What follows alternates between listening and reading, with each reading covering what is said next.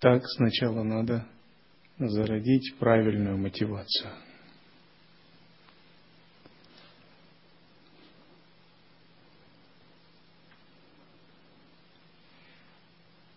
Осознать свое положение человека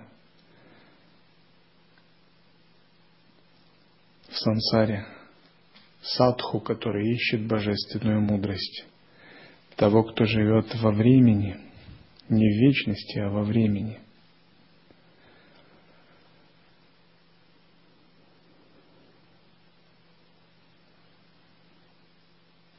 Я живу в мире людей, выше мира людей есть мир сансарных богов, выше сансарных богов есть мир святых Риши, Махарлока, выше Сваргалоки, выше мира Риши есть.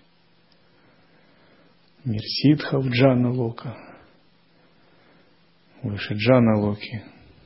Есть мир великих аскетов, Риши, Тапа Лока. Выше Тапа Локи есть мир Сатья Лока, Брахма Лока. А я живу в мире людей. Надо мной много высших измерений – богов. Там живут риши, ситхи, кенары, гандхарвы, видятхары, чараны. Еще есть мир асуров, который тоже выше людей.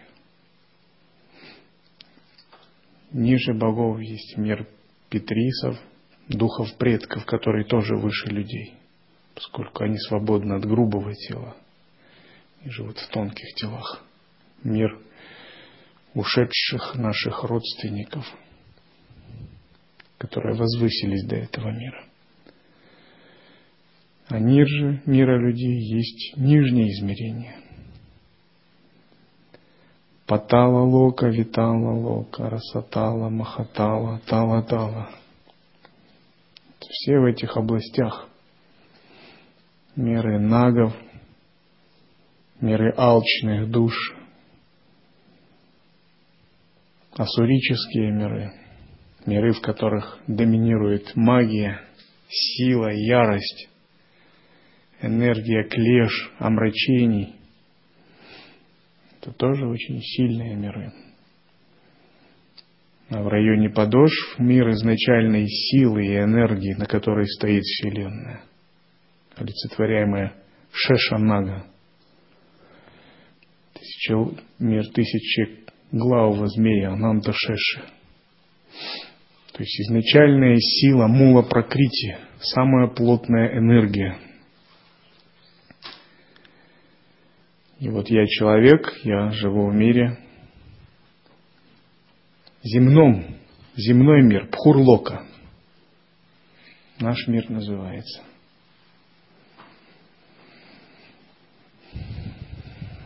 грубый физический мир, выше астральный, еще выше каузальный, еще выше мир абсолюта Брахмана. Они же плотные, грубые миры.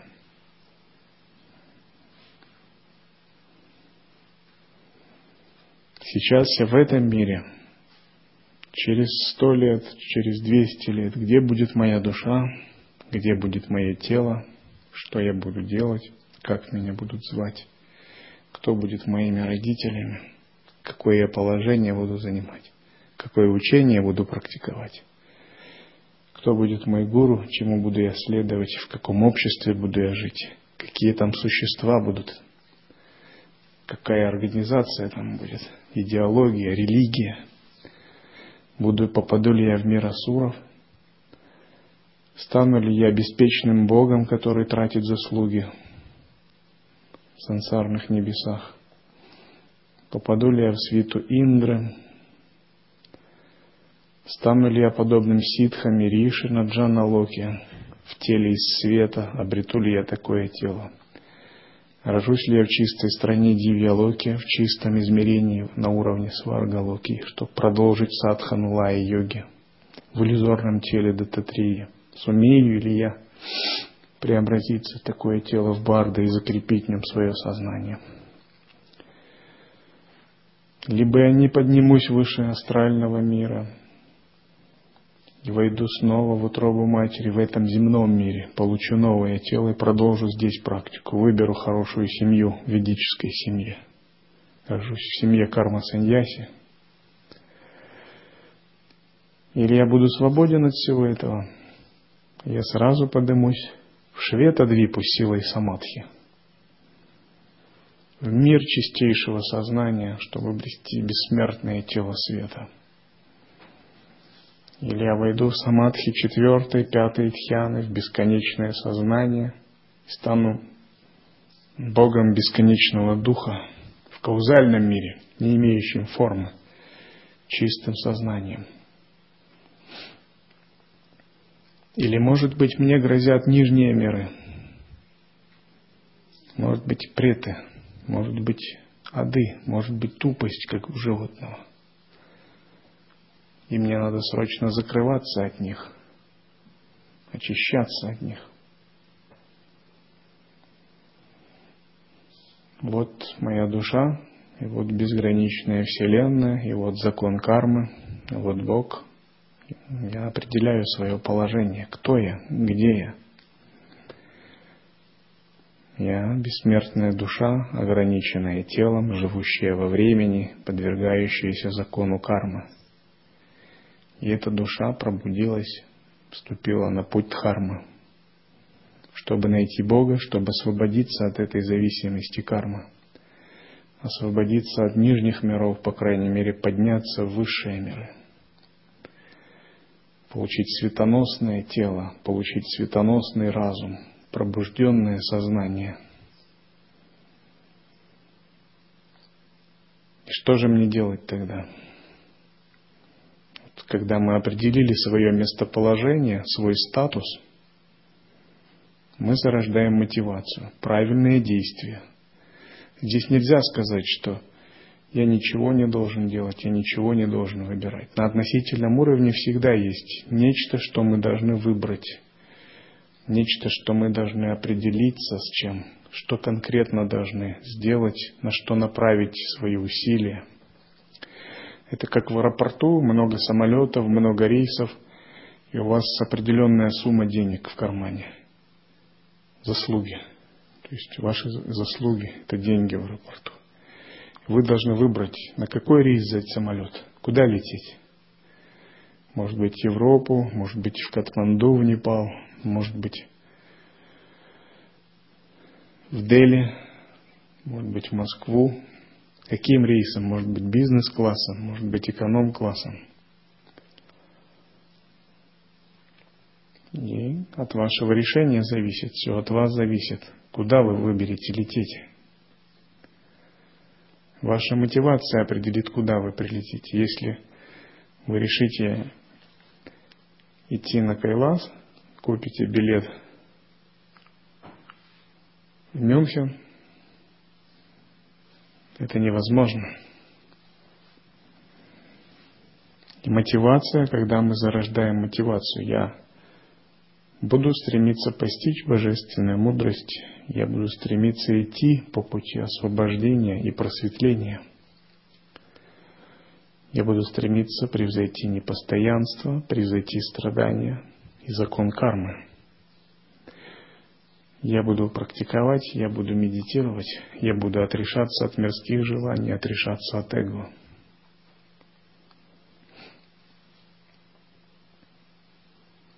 Я буду стараться понять божественную мудрость и божественную волю. А для этого мне нужно стремиться идти по пути учения, по пути шестнадцати кала, по пути семи земель мудрости – по пути медитации, дхараны, концентрации, медитации, тхьяны и самадхи.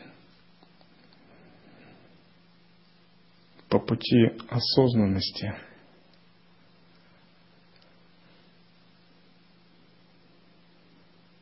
по пути первой тхьяны, второй тхьяны, третьей тхьяны и так семи тхьян. Есть путь, по которому мы идем по пути самоосвобождения, самоотдачи и самоузнавания, по пути Шраваны, Мананы и Нититьясаны.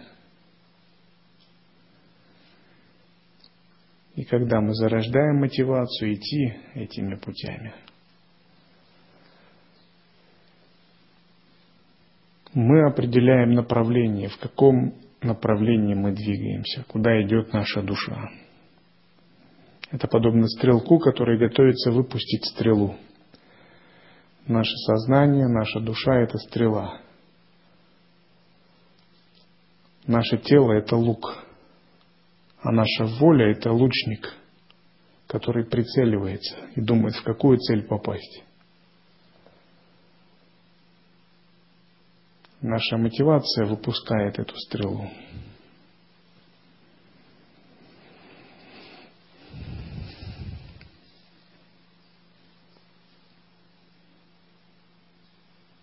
И когда мы зародили такую мотивацию, подтвердили ее, мы вспомнили свои внутренние намерения, внутренние обязательства, клятвы, прибежище, дух Самаи.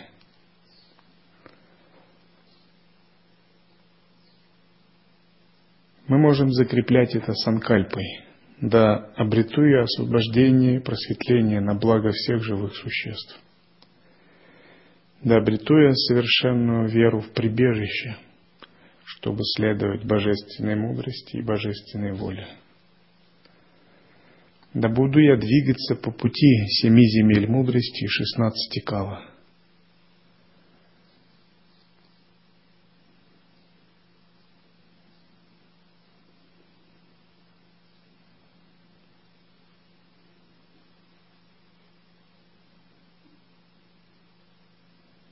И тогда мы готовы воспринимать учение.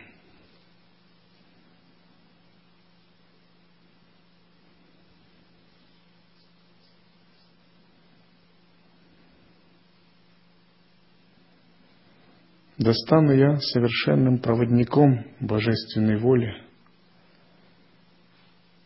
каналом божественной воли, его носителем –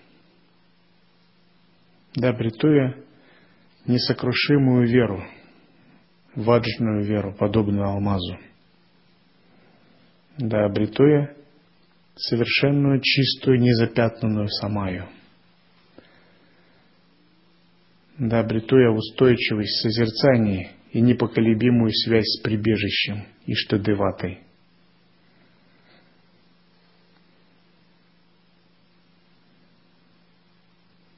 Это мотивация. Да обрету я три пробужденных тела. Тело мудрости Бхагавана Дататрии, подобное пространству.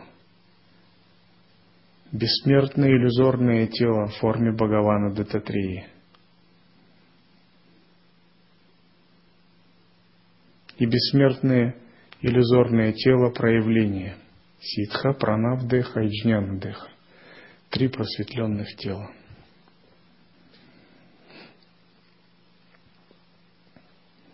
Да обретуя недвойственную мудрость, присущую всем пробужденным святым и ситхам.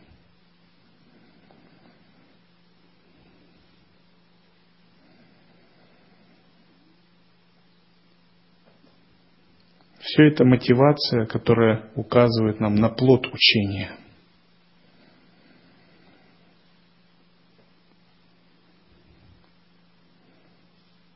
Учение есть плод,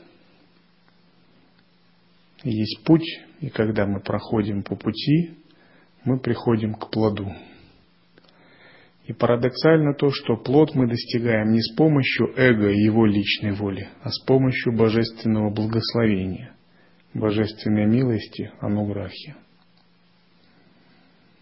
И никак иначе, поскольку эти плоды невозможно достичь с помощью эго, с помощью воли только одной.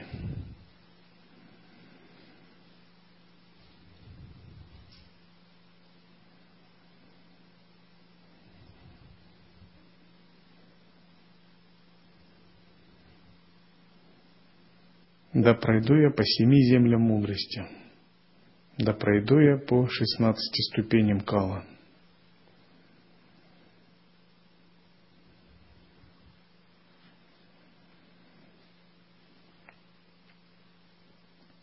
Постепенно эти возвышенные цели, учения становятся частью нашей жизни, и мы реально обнаруживаем, что мы идем по этим учениям,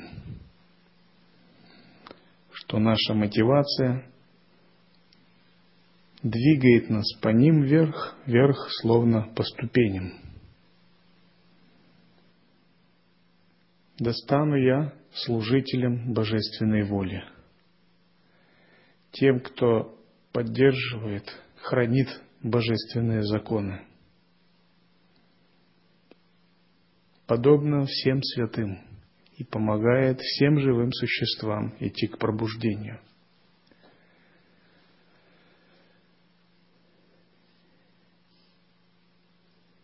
Мы должны думать об этом, направлять свою волю к этому – если мы будем находиться в монастыре, а наш ум направлен на мирское, и мы читаем внутри такие санкальпы, да удовлетворю я такое-то мирское желание, да удовлетворю я такое мирское желание, да испытаю я вот такое мирское счастье. Мы как бы мимо цели промахнемся. То есть мы будем обманывать себя, думая, что мы практикуем, а наш ум читает другие мотивации, санкальпы. То есть мы как бы свой лук со стрелой направили в другое место и целимся туда. И что бы мы ни практиковали, если наш ум читает такие санкальпы, наша стрела полетит туда, куда мы направили свой лук. Потому что именно ум, именно мотивация определяет то место, куда мы движемся. Так часто бывает. Бывает, человек сам даже не понимает, как тонко ум его обманывает. Он сам себя обманывает надевает, например, какую-то одежду практикующего, даже монаха, но где-то он ошибся с мотивацией, и внешне его ум хочет практиковать, а внутри него глубже его ум читает другие мотивации. Проходит время, его чувства очищаются, он прошел практики, поверхностная мотивация смывается, а изнутри идут глубинные намерения санкальпа. И он чувствует, мне хочется того, мне хочется этого. И раз монах меняет свое одеяние на костюм тройку. И вовсю в Москве развивает свой бизнес. Используя полученные в монастыре навыки концентрации и медитации. И крутится, как белка в колесе. И спрашиваешь такого монаха, чему ты служишь? Кому ты служишь? Зачем ты это делаешь? Ты так ничего и не понял. Это редко, но такое тоже бывает. И это всем урок. Всем урок. Как иногда бывает. Потому что ум не создал мотивацию. И он где-то упустил свою мотивацию, забыл о ней. И кармы навязали ему мотивацию сансарной жизни. И вот чтобы такого не произошло, садху, независимо, монах, послушник, с монахами такое редко, но бывает. Это чаще с молодыми практикующими бывает. С послушниками, брамачари, может быть.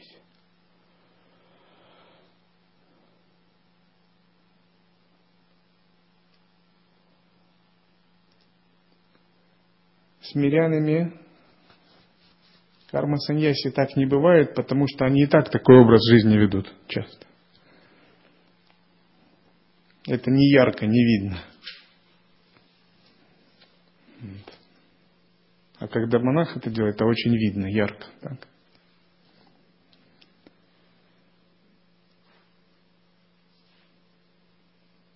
Но садху должен иметь такую мотивацию, когда наоборот – его мотивация ведет его все больше и больше к садхане, выдергивает его все больше и больше из сансары, все ближе и ближе к тапасе, к божественным мирам.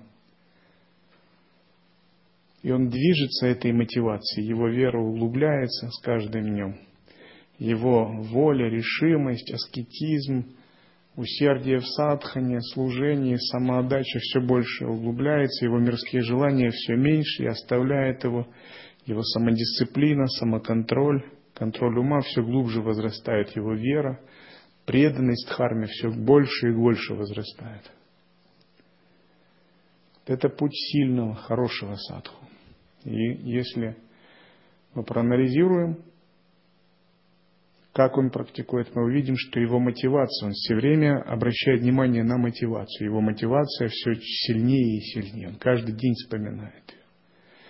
Поэтому хороший садху каждый день думает о мотивации, каждый день думает о Боге, каждый день подстегивает себя. Бывает, человек забывает о смерти, о непостоянстве и расслабляется, теряет мотивацию. Христианские отшельники для этого делали так. Они делали гроб, если жили в пещере или в келье, и в него спать ложились. Типа говоря, неизвестно, когда придет смерть, поэтому я уже заранее приготовился, отсек все. В любой момент. Вот ложусь в гроб спать. А утром выходили, крышку закрывали. То есть, ну это монахи, отшельники, они как бы уже при жизни умерли для мира. И вот тело посвятили Богу. Я вам такое не рекомендую делать. Не принято у нас так. Ну, пример. Это называется смертная память. Памятование о смерти, памятование о непостоянстве. И памятование о непостоянстве, памяти о смерти обращает ум сразу на памятование о Боге. Потому что наши сансарные умы очень привязаны, очень запутаны, им нужны очень весомые аргументы. В ведической традиции садху отправлялись на кладбище выполнять практику на смашины, чтобы видеть это непостоянство и зарождать мотивацию, ни к чему не привязываться, не привязываться.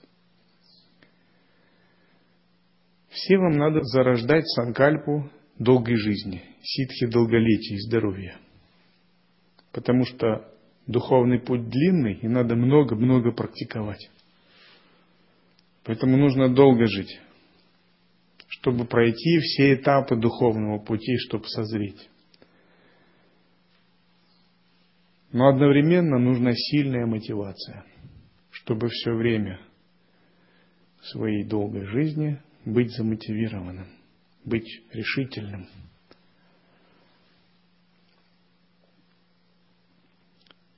Чтобы нас не охватила лень, тамас, мирские желания, расслабленный ум –